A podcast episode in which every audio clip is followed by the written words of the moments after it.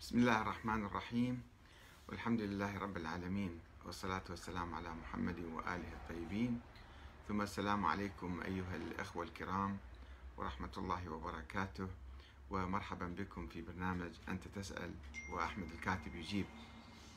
الأخ زاهي ناصر آه، يقول آه، الشيخ أحمد الكاتب بعد اطلاعي على رأيك الفارغ من أي مضمون علمي؟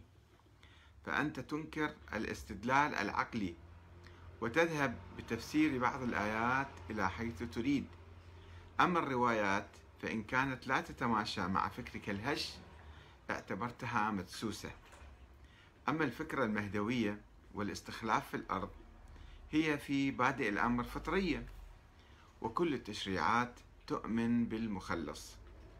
ولا أرى ضرورة للرد عليك من قبل المؤسسة الدينية. فأنت لست لست سوى مخالف كي حط نقاط. يعني كي تعرف إذا يقول بس شوية يعني احترمنا أكثر من اللازم آه، ولم يصرح بما يريد تماما. أخي العزيز زاهي ناصر آه، هناك عدة أفكار متداخلة مع بعض. فكرة المخلص أو المهدي مثلا عند الأديان الأخرى عند الشعوب العالم يؤمنون بواحد يجي يخلصهم. هاي فكرة سواء صحيحة أو مو صحيحة ومن هو المهدي وكم سوف يخرج متى وكذا هذه خليها على صفحة عندنا كلام ثاني حول شخص اسمه محمد بن الحسن العسكري. وهذا الشخص آه، يقال أنه ولد في منتصف القرن الثالث الهجري ولم يره أحد وغاب بعد ذلك. بعد وفاة أبيه ومضت فترة فترة تسمى الغيبة الصغرى سبعين سنة. كان عنده نواب أربعة أو أربعة وعشرين واحد كما آخرين يقولون ويدعون. ثم غاب الغيبة الكبرى وصار 1200 سنة تقريبا 1150 سنة. طيب هذا الشخص هو الكلام حول وجود هذا الإنسان وما هي الصفات التي يحملها؟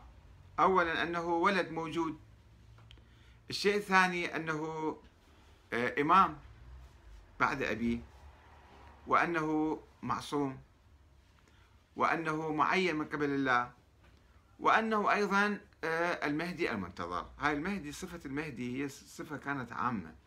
عند عدد من القادة والزعماء زعماء أهل البيت وحتى عامة المسلمين كان كثير منهم يقول أنا مثلا الإمام المهدي أو يقال له هذا هو المهدي.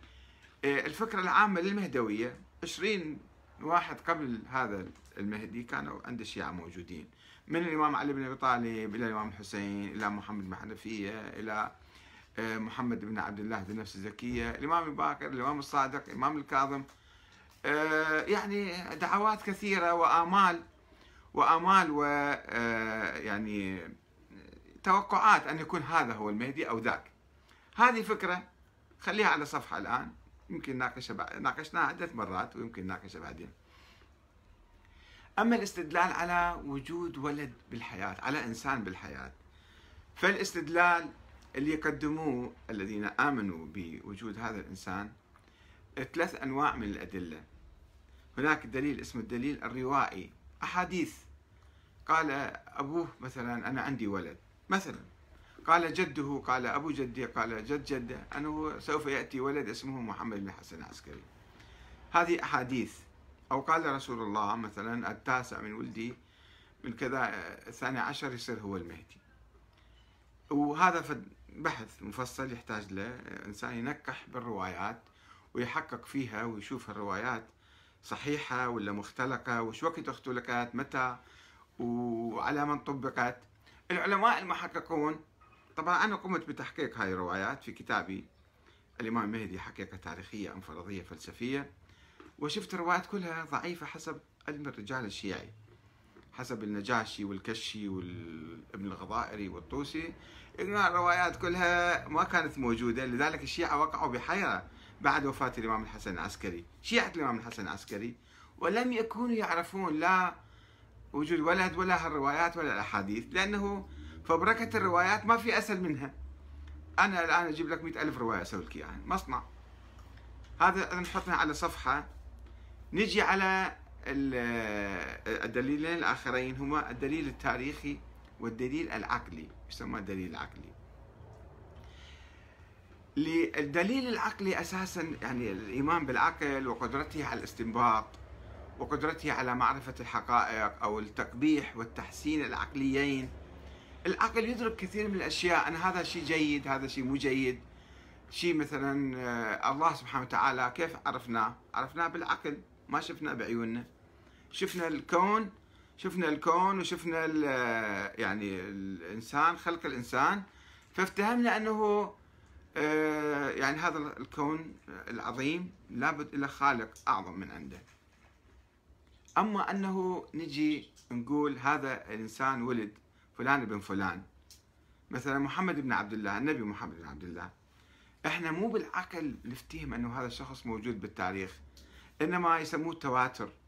بالتاريخ عندما يقرؤون كل الناس كل المسلمين مسيحيين يهود آه، مثلا آه، أي أي أي دين من الأديان أي ناس أي مؤرخين يقرون تاريخ يشوفون في شخص اسمه محمد بن عبد الله. قال أنا نبي ولد في مكة انتقل للمدينة ولد في سنة كذا توفى سنة كذا. هذا يسموه الدليل التاريخي. هذا مو الدليل العقلي. ما يمكن بالعقل إحنا نستنبط وجود إنسان معين أو نستنبط عدم وجود إنسان إنما بالدليل التاريخي. الدليل التاريخي الذين صنعوا هذه النظرية الثانية عشر وجود محمد بن الحسن العسكري. قبل أن تكون هناك روايات هم شافوا عندهم نظرية معينة. هاي النظرية اسمها نظرية الإمامة.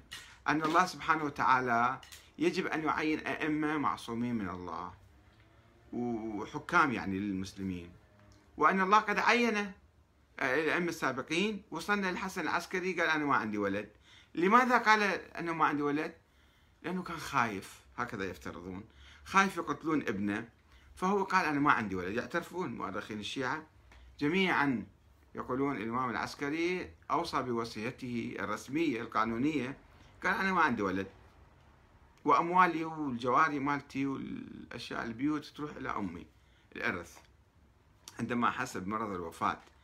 فإذا الدليل التاريخي ما موجود. ولكن بعد مئة سنة صار يدسجون حكايات حكايات أسطورية كأسطورة حكيمة التي قالت أنها. شهدت ولادته بالمنام. هي كانت نايمة وشاهدت ولادته. وخمسين أسطورة في هذه الأسطورة.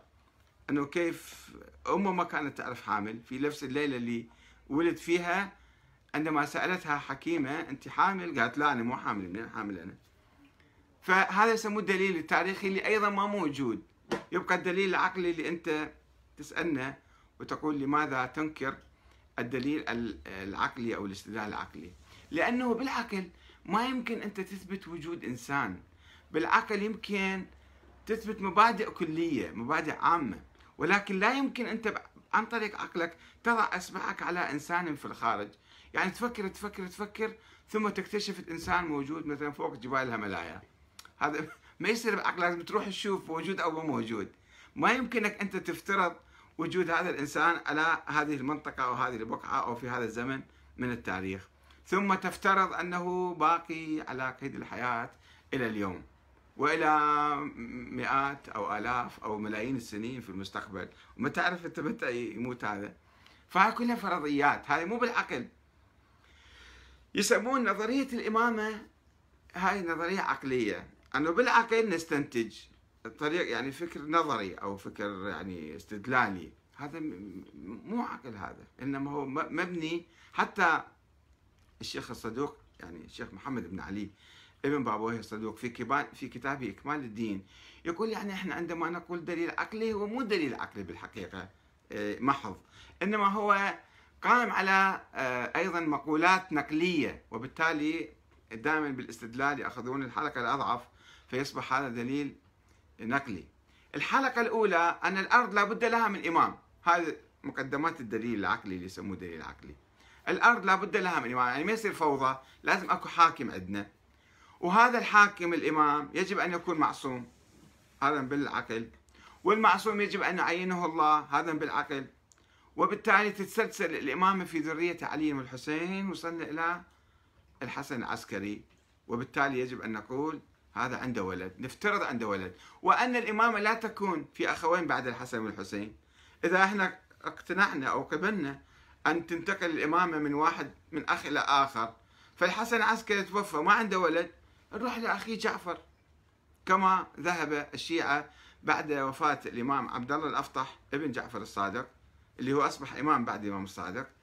وما كان عنده أولاد ذهبوا إلى أخيه موسى بن جعفر. قال طيب ما عنده ولد إن شاء الله خير نروح لأخوه. ما, ما تنقلب الدنيا يعني. فهذه يسموه استدلال عقلي. هذا ما هاي ما يسموه استدلال عقلي هاي مبني على مقولات نقلية مقدمات نقلية. وبالتالي هذا ما يمكن ناخذه إحنا. فإذا لا يوجد شيء اسمه دليل عقلي إنما هذا افتراض فلس افتراض وهمي بالحقيقة. و أنه أنا أفسر بعض الآيات حيث أنا ما مفسر آيات. أنا ما ما عندي أي شيء حتى أدعيه حتى أفسر الآيات. إنما الذين حاولوا أن يثبتوا وجود هذا الشخص بالأدلة راحوا اولوا بعض الآيات تعسفيا. أما الروايات فإن كانت لا تتماشى مع فكرك الهش فاعتبرتها اعتبرتها مدسوس أنا ما اعتبرت أي رواية. اللي جابوا الروايات والشيخ الكليني اللي ذكر 13 رواية مثلا المحققين على منهج السيد الخوئي السندي البحث الرجالي إذا واحد طبق البحث الرجالي وشاف الرجال يكتشف هؤلاء كلهم آه، دجالين وكذابين ووهميين أصلا ما لهم وجود بعضهم. فلذلك هاي الروايات اختلقت في وقت متأخر ولذلك مو أنا آخذ بها. أي شيعي أي عالم أي محقق أي مجتهد سوف يكتشف أن هذه الروايات مفبركه ومو صحيحة. فأن أما نرجع للفكرة أنه فطرية أنه فكرة المخلص بالحقيقة هي قد يكون ناس الناس اللي عايشين في آلام ومشاكل وفوضى وفتن يأملون يجي واحد مثلا يخلصهم. ولكن هناك فكرة إيجابية أكثر من هذه. هي فكرة حيوية المهدوية أن كل واحد من عندنا يكون مهدي. وكلتنا إحنا نقوم ونقوم آه، بعمل المهدي يعني شنو عمل المهدي اللي نتوقع من عنده؟ المخلص هو آه، إحقاق الحق والعدل. ومكافحة الظلم والجور. هذا إحنا الآن يمكن نسويه ويمكن إحنا نأسس للحق والعدل نكافح المستعمرين والمحتلين ونقاومهم وننشر العدل ونسوي قوانين تضمن العدل وبالتالي نصل إلى دولة العدل. بنسبة يعني ما راح نصير جنة هنا في الأرض وإنما بنسبة عالية راح نستطيع تحقيق هذه الأمور في هذه الدنيا. لو عملنا شكلنا مقاومة شكلنا حزب شكلنا مثلا حركة آه، لاحقاق العدل والقسط في المجتمع. وأنصفنا المحرومين المظلومين الفقراء المساكين الأيتام. وهذا بإمكاننا نسويه فما مو حاجة ننتظر واحد من السماء يجي آخر الزمن يقوم لنا بهذا العمل إحنا بإمكاننا ويجب علينا أن نقوم بهذا العمل الآن حتى نستطيع أن نحقق هذه الأهداف التي آه، نأملها أن واحد آخر يجي يسويها، ليش؟ إحنا بإمكاننا نسويها الآن يا أخي العزيز وشكرا جزيلا لك والسلام عليكم ورحمة الله وبركاته.